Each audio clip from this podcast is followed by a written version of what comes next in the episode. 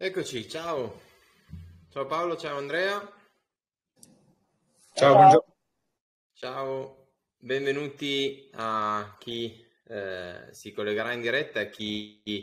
eh, vedrà il video su, su YouTube. Oggi un, uh, partiamo a bomba su, a differenza delle, delle altre volte che noi abbiamo eh, doverosamente dovuto toccare il, il discorso della, eh, del conflitto attuale, naturalmente visto dal punto di vista economico, eh, oggi ripartiamo un po' su un macro, tre, macro trend e macro tema, così almeno le ho dette tutte e due, eh, che secondo noi ha una rilevanza particolare e ehm, molto rilevante anche e soprattutto un, una crescita rilevante nel, nel, futuro per forza di cose. Stiamo parlando del, eh, chiamiamolo mercato, ma forse è un po' limitativo perché parte da dei concetti, da dei modi di fare della, eh, di quello che chiamiamo solitamente come cyber security.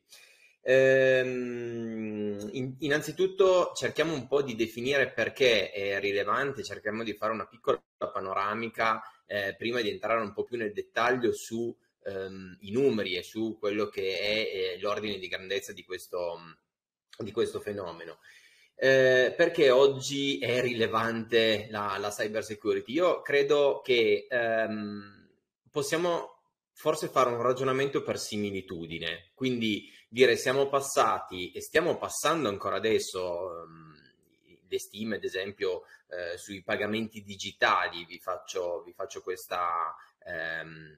questo esempio, ci dicono che siamo ancora, ad esempio, in, in Italia a metà strada, no? il 50% delle transazioni oggi viene fatta sul mondo digitale. Questo, questo dato attesta che siamo ehm, evidentemente in una fase di trasformazione e di ehm, riporto di quello che è la nostra vita dal mondo, passatemi il termine, analogico, a quello che è il, il, nostro modo di fare, il nostro modo di vivere all'interno del, del mondo digitale. Ecco, eh, la cyber security acquisisce la stessa rilevanza che ha la sicurezza, detta senza il cyber davanti, ehm, nel mondo analogico. Quindi anche noi quando viviamo possiamo subire dei danni eh, fisici, dei danni di, perché ci viene sottratta la proprietà, quindi sto pensando a un furto, oppure perché ci viene eh, tolta la disponibilità e l'utilizzo di un qualcosa o un certo benessere che abbiamo e eh, come praticamente quasi senza pensare già oggi noi mettiamo in atto ehm, determinate azioni che vanno a proteggerci da, queste, da, queste, da questi aspetti, quindi se penso a un privato, quindi l'applicazione del normalissimo antifurto, piuttosto che il fare l'assicurazione contro i furti, questo vale sia per i privati che per le aziende. Ecco, quindi mettiamo già in campo delle azioni che vanno a contrastare l'azione di qualcun altro che ci potrebbe dare e cagionare un danno. È logico che se noi passiamo sul mondo digitale buona parte del nostro tempo, e attenzione, trasferiamo eh, una cosa molto, pre- o meglio due cose direi, molto molto preziose su, all'interno di questo, di questo mondo, in particolare quello che eh, da tempo, da, da, molto tempo viene definito come il nuovo oro, cioè i dati, ok? E poi direi anche il denaro. Prima dicevo in Italia siamo, eh, si è appena raggiunto e sorpassato il 50% delle transazioni in maniera digitale, svolte in maniera eh, digitale, pertanto stiamo anche trasformando il nostro denaro, eh, in, questo in tutto il mondo naturalmente, chi prima e chi dopo, comunque trasformerà il denaro in forma digitale. Quindi eh, se prima, eh, mettiamolo così, magari si metteva dentro un cassetto si, e si proteggeva, oppure mettendolo in banca si proteggeva fisicamente un qualcosa, adesso bisogna proteggere sostanzialmente dei bit, de, dei numeri. Ecco, qui eh, parte tutta una serie di concetti completamente nuovi, perché eh, non solo i sistemi di difesa sono diversi, ma naturalmente l'opportunità di ehm, i rischi ecco, connessi alla detenzione di questi asset eh, sono completamente differenti. Anche qui devo dire esistono diverse tipologie di rischi, quindi rischi, rischi, un po' più sistemici, cioè quando ne abbiamo un esempio su, eh, non mi ricordo, perdonatemi il, il nome, eh, della rete elettrica che era stata attaccata negli Stati Uniti che aveva eh, per un lungo lasso di tempo perso il controllo eh, della rete. Naturalmente la rete elettrica è un utility che ci permette di condurre la vita e quindi quando un si chiama attaccante colui che ehm, commette sostanzialmente il, um, il cybercrime, ecco quindi quando l'attaccante ne prende il controllo è logico che cagiona un danno economico e non solo a, eh, ad una certa mh, parte di, di, di, popolazione. Ecco, quindi abbiamo, dicevo, dei rischi particolarmente rilevanti connessi magari a tutte quelle reti ehm, di, eh, strategiche del, che possono essere di appartenenza pubblica o anche di aziende, di aziende privati, fino ad arrivare invece a rischi più simili a quelli del, um, che noi conosciamo anche nel mondo analogico, quindi andare a perdere dei dati oppure a eh, perdere addirittura il possesso della propria eh, identità digitale o fino ad arrivare a eh, il, um, diciamo eh, vedersi sottrarre dei, eh, dei soldi eh, digitali da un wallet piuttosto che addirittura dal, dal conto corrente. Naturalmente eh, queste sono eh, le, quello che può succederci, dall'altra parte il modo con cui veniamo addescati eh, è completamente diverso rispetto alla, mm, alla normalità per il semplice fatto che viene utilizzato e viene sfruttato il mondo digitale. Su questo eh, sentendo più volte podcast ehm, che parlano di questo, di questo tema, eh, mi sembra che anche, eh, diciamo, ehm, degli esperti di settore più, e abbiano detto più volte che eh, l'attaccante, quindi colui che tenta eh, di compiere questo, questo, crimine è sempre in vantaggio, in vantaggio probabilmente perché ha dei mezzi, perché ehm, ha delle tecnologie nuove, sicuramente forse più avanzate eh, del difensore, quindi colui che cerca di difendersi dal, dal, dal crimine. E ehm, questo quindi porta a una condizione che è anche visibile nei numeri. Vi, vi, vi faccio, um, vi do due pilloline che eh, mettono a confronto come il costo del cybercrime eh, nel, 2020, ehm, eh, scusate, nel 2021 è stato di 900, quindi i danni arrecati sono stati di 900 miliardi e sono stati messi in atto eh, contromisure per circa 147 miliardi. La differenza, o meglio il rapporto di queste due cifre ci indica sostanzialmente in buona, in buona sostanza che alla fine con un euro messo a disposizione per, ehm, cioè contro il crimine eh, digitale ce ne sono sette guadagnati e di costo causati dal, eh, dai criminali. Ecco, quindi il, ad oggi la partita viene vinta eh, dagli attaccanti per una posizione che mi sembra di capire di estremo, estremo, estremo vantaggio. Ehm, in tutto questo, a parte andare a snocciolare molto velocemente delle tecniche che noi tutti conosciamo, che possono essere quelle eh, del mm, eh, phishing piuttosto che il ransomware o il, malware o ancora un altro, il social engineering, dove addirittura si cerca di andare attraverso i canali social a prendere eh, l'identità o delle informazioni relative dei soggetti che poi questi soggetti potrebbero addirittura ehm, essere disposti a pagare per, per riottenerle, quindi strumenti completamente nuovi rispetto al, al mondo digitale, magari assimilabili sostanzialmente, ma eh, completamente nuovi sicuramente eh, che colpiscono una platea molto molto molto più ampia rispetto appunto a quelli del, del mondo analogico. Volevo finire la, la mia analisi, questa introduzione eh, all'argomento, eh, parlando ancora un attimino di quello che poteva essere l'anello debole, perché un'altra cosa che leggendo e prendendo informazioni, eh, anche qui, ma facendo un po' più riferimento a quelli che sono gli esperti di settore, che quindi hanno delle altre informazioni rispetto a noi, eh, l'anello debole purtroppo è sempre la persona, cioè è il, l'umano, il fattore umano è un po' il punto debole di questa catena, perché, perché se ad esempio prendiamo dei riferimenti al, ehm, al mondo aziendale, addirittura una ricerca di, di Casper Sky ci dice che il 46% delle, ehm, diciamo, dei crimini che, eh, digitali, quindi del, i cybercrime che sono compiuti verso le aziende, eh, sono effettivamente agevolati dal, eh, dal dipendente che in maniera, eh, diciamo, senza ehm, colpa, però comunque ignaro, eh, fa entrare, tra virgolette, all'interno del sistema aziendale il, eh, gli attaccanti al fine poi di compiere appunto dei, degli atti dannosi. Ancora più significativo è che un terzo di questi eh, dipendenti poi logicamente per paura di ripercussioni non va a dichiarare quello che è effettivamente il, il, eh,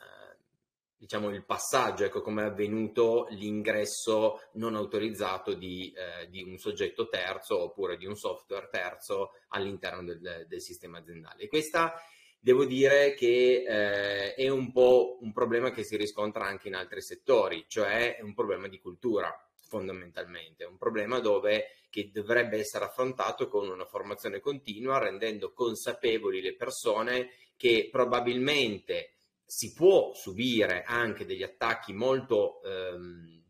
diciamo perfezionati e avanzati dal punto di vista tecnologico sul quali c'è poco, eh, poco, poca controffensiva soprattutto da parte del, del dipendente o del, o del soggetto privato. Però la statistica ci dice che il più delle volte eh, il punto di accesso al sistema aziendale presso il quale poi vengono eh, estratti dei dati sono veramente delle eh, modalità assolutamente banali che con un minimo di formazione, un minimo di eh, consapevolezza potrebbero essere assolutamente eh, evitate. Ehm, io tendo a, a, chiudere qua questa prima panoramica eh, della, del mondo del, del mercato della cyber security però lascio la parola a Andrea che eh, chiedendole appunto di esporre eh, forse nei numeri qual è il, il, peso di questo mercato e perché dal punto di vista dell'investitore potrà è e potrà diventare interessante. Esatto, grazie Albi. Io mi ricollego a quello che hai detto tu fino ad ora per fare un paio di osservazioni e poi calarle velocemente in numeri senza entrare troppo nello specifico. La prima osservazione, secondo me, è fondamentale che si trae da quello che hai detto è la questione tempo, nel senso che eh, è chiaro che eh, se l'evoluzione tecnologica, l'evoluzione digitale va verso una forte evoluzione, è ovvio che questo settore è strettamente, è strettamente collegato con un passaggio dal crimine, diciamo, tradizionale a uno più, più innovativo. La seconda la seconda osservazione che mi viene da fare su tutto quello che hai detto te è proprio riflettere sulla vastità del fenomeno in campo, attaccanti, difensori, ma anche le diverse tecniche che ci possono essere per attaccare e di conseguenza le diverse tecniche necessarie per, per difendersi, oltre sicuramente le più semplici, il buonsenso, i corsi di aggiornamento, perché affinché tutti siano consapevoli, del, siano consapevoli di, di, queste tecniche basilari che poi a volte veramente basta una mail per mandare in, in crisi aziende, aziende per intero. E infatti, se noi caliamo queste osservazioni nei numeri, notiamo proprio un'evoluzione del fenomeno. Pensate che eh, se analizziamo il volume d'affari del settore della cyber security ad oggi, siamo a 217 milioni, eh, billion dollar, quindi miliardi di dollari. Nel 2026 è previsto che il volume d'affari legato a questo settore sia 345, stiamo parlando di un incremento di circa il 60%. Quindi eh, vuol dire che è un settore con altissime potenzialità, altissime potenzialità perché ovviamente sia i difensori che gli attaccanti dovranno dotarsi delle infrastrutture, delle tecnologie, della formazione e qualcuno queste cose dovrà produrle, dovrà distribuirle, dovrà farle arrivare agli attaccanti e ai difensori. Un altro dato molto importante o significativo, curioso, del 2020 il numero di incidenti del, legati al cybercrimine è intorno ai 29.000, quindi sono verificati 29.000 casi di cybercrimine che hanno riguardato sia aziende di più grosse dimensioni che quelle più piccoline vedremo poi più tardi come non è solo relativo al mondo imprenditoriale questo problema, ma nessuno è esente da, eh, dal, dal, doversi difendere e dal non venire attaccato e quindi anche per gli stati, anche per la sicurezza pubblica diventa un tema altamente importante. Tornando al mondo privato, più o meno quindi grandi aziende, piccole aziende e più o meno tutti i settori con ovviamente un focus molto maggiore su quelli che sono spostati sul digitale perché è ovvio che il danno che posso arrecare loro è molto, è molto maggiore perché blocco l'operatività oltre che ovviamente danni reputazionali che sono, che sono importanti. Sulle principali tipologie di, di, crimine condivido appunto quello che diceva anche Alberto e lo quantifichiamo numericamente, I, quelli più comuni sono veramente i più, i più semplici, mentre ovviamente eh, quindi i phishing che citava Albi prima, eh, gli altri tipo il rubare l'identità piuttosto che la frode sono un po' meno, un po meno frequenti come numerosità. Ovvio che quando un'azienda è sottoposta e viene attaccata, e quindi l'attacco va a buon fine, questo come anticipavo prima genera ovviamente per lei una perdita. Pensate una perdita finanziaria perché ovviamente non può, non può operare, quindi si trova, si trova, bloccata molte volte. Pensate che eh, solo il riferimento 21-20 su quanto ha perso un'azienda mediamente a seguito di un attacco di cyber security nelle varie tipologie è comunque aumentato almeno del 30%, ma ci sono ad esempio proprio quelli collegati alle email, quindi al modo più semplice che diceva Alberto, che sono i più numerosi, hanno subito un incremento del 28% su base annua. Le perdite che un'azienda ha perché viene attaccata da quindi, secondo me, da questi elementi emergono moltissimi punti di vista e spunti per andare poi ad approfondire nello specifico alcune delle dinamiche che contraddistinguono il mercato e il settore del cybercrime. Settore e mercato che, come dicevo prima, come accennavo prima, non riguarda solo la realtà imprenditoriale, ma riguarda anche gli stati, riguarda anche la sicurezza pubblica, riguarda anche i servizi pubblici. Su questo so che Paolo ha approfondito il tema al riguardo. Sì, Andrea, ehm, ho provato a fare una, un'analisi di, di, dettaglio guardando le cose più da un punto di vista di confronto tra quali sono gli stati che sono più avanti, che hanno investito maggiormente negli anni ehm, e quali invece stanno arrancando un pochino. Ehm, allora, la lista non è così facile da fare, nel senso che non è come mettere in lista eh, le aziende per market cap, come abbiamo visto in passato dove ci sono dati pubblici, il market cap è pubblicato tutti i giorni e finisce lì. Qui mh, si rischia di andare a fare mh, elenchi più soggettivi o più oggettivi in base a chi prova a farli. Perché? Perché i dati,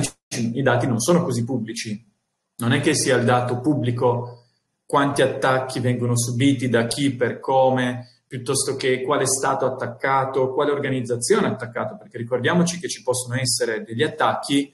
fatti in nome per conto di uno Stato, ma non in maniera così formale, nel senso che potrebbe essere un movimento all'interno dello Stato che sotto, diciamo, mentite spoglie fa attacchi a stati eh, concorrenti piuttosto che a aziende che operano nello Stato che non vogliamo che operino così in maniera libera. Quindi diciamo che la lista non è così facile. Um, una, una, ci sono due principali liste, una viene fatta da più anni, che viene fatta da parte di un, di un istituto che rappresenta le società di comunicazione in tutto il mondo, però rischia di essere più, diciamo, soggettiva, perché comunque ci sono coinvolte direttamente le, gli stati in questi, in questi, studi. C'è invece uno studio più, che sembra più oggettivo, che è fatto dal Belfair Center dell'Università di, di Harvard, che ha provato attraverso una, una formula simil matematica a mettere in lista i paesi tra il potere di fare gli attacchi e la volontà di fare gli attacchi, che sono due cose molto diverse. Diciamo che ehm, questa lista mette come il paese più potente da un punto di vista di cyber security eh, gli Stati Uniti eh, d'America, secondo ci sono la Cina, terzo, qualcosa che sinceramente non mi aspettavo, dico onestamente, ehm, l'Inghilterra, terzo stato è l'Inghilterra. Quindi diciamo che eh, la Brexit non ci fa un favore da questo punto di vista, perché diciamo che per scovare l'Italia bisogna andare abbastanza giù nella lista ehm, non vi dico il posto, nel senso che siamo abbastanza indietro. La cosa particolare è che mh, la stessa la, la stesso elenco fatto nel 2011 vedeva l'Italia al nono posto. Quindi nel 2011 per assurdo non eravamo così fuori dall'andamento generale eh, in termini di cyber security. Il, il, fatto, come diceva Alberto, è che però la rivoluzione digitale che è in corso è molto veloce, quindi richiede investimenti importanti e mh, diciamo continui nel tempo. Non è che basta essere avanti in un momento per garantirsi una sicurezza nel, nell'immediato momento successivo, proprio perché il rapporto tra il costo e i danni che può fare è molto rilevante. Quindi il, gli Stati Uniti, Cina, Inghilterra, Russia, Olanda, Francia, Germania, Canada, Giappone, Australia, vedete i primi dieci. Quindi l'Europa è presente all'interno di questa lista anche in maniera rilevante, perché Francia e Germania sono ai primi, ai primi posti, nei primi dieci, quindi possiamo ancora sperare che da un punto di vista europeo ci sia un certo tipo di interesse alla, alla sicurezza in termini, in termini cyber. Um, Sicuramente ci sono le diverse attenzioni agli stati, perché non è una, soltanto una forma automatica di chi ha più poteri, tipo, non so, chi ha l'arma atomica diventa il potere numero uno. No, sono stati presi diversi parametri e diverse volontà su cui le, i vari stati vogliono intervenire in termini di cyber security, perché ci sono volontà in ambito eh, di sicurezza nazionale, come proteggersi dagli attacchi e basta, piuttosto che eh, conoscere tutte le informazioni che ci possono circolare all'interno dello Stato, come informazioni media, piuttosto che eh, avvalersi di un vantaggio commerciale. Quindi diciamo che questo primo colpo d'occhio, gli Stati Uniti potrebbero essere così importanti rispetto agli altri, ma in realtà notiamo che se andiamo poi a sfrugugliare all'interno delle varie fattispecie di questa lista, notiamo come la, per quanto riguarda la, cyber, ehm, la sorveglianza cibernetica, passatemi cibernetica per non dire sempre cyber, eh, la Cina è di gran lunga il numero uno piuttosto che la, la, potenza cyber nel commercio, la Cina è di gran lunga numero uno rispetto anche agli Stati Uniti e agli altri stati, piuttosto che ci sono quindi delle caratteristiche in cui gli stati hanno voluto investire piuttosto che altri. Come parlavamo le altre volte, per la Cina l'ambito commerciale è fondamentale. Ergo, in ambito cyber, anche l'avvalersi di questo strumento per poter primeggiare in ambito commerciale è degli, degli delle armi che sta utilizzando la Cina in questo, in questo campo. No? Quindi diciamo che le, le variabili sono, sono, tante, ci sono tanti strumenti, tante, um, diciamo, tanti campi su cui andare a giocare il mondo della cyber security e gli stati si stanno muovendo in maniera più o meno intenzionale sotto questi termini vi faccio soltanto più due, più due, considerazioni. Il primo è che c'è poi tutta un'altra mappa, tutta un'altra analisi di quali sono gli stati più esposti agli attacchi informatici, perché un conto è essere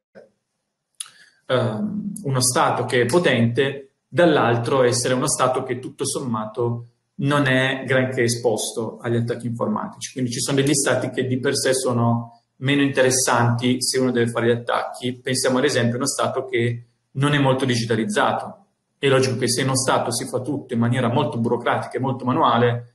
hai voglia di attaccarlo dal punto di vista digitale, ma se non ha nulla diventa, diventa difficile perché fa tutto in maniera manuale, carta, carta bollata, e l'attacco digitale diventa meno impattante. L'altro aspetto è che sicuramente queste cose possono eh, diciamo, velocizzarsi maggiormente post-Covid ehm, e post-guerra in Ucraina. Sono due acceleratori. Anche da, mh, facciamo il paragone da un punto di vista chimico. Leggiamo la parola proprio acceleratori. Perché? Perché il Covid ci ha portati, come diciamo anche nelle volte scorse, a essere sempre più digitali. Quindi sia noi che nasciamo digitali, sia chi è venuto prima di, di noi, ma anche altri stati che non erano digitali, si sono dovuti digitalizzare in questo in questo percorso, in questo momento. Il secondo, la guerra in Ucraina sta mettendo ancora più in risalto qual è il potere che hanno determinati eh, malintenzionati digitali. Quindi l'attacco che c'è stato eh, soltanto qualche ora fa alla, una compagnia eh, ucraina, eh, piuttosto che l'attacco che c'è stato l'altro giorno alle ferrovie dello Stato, eh, italiane, piuttosto che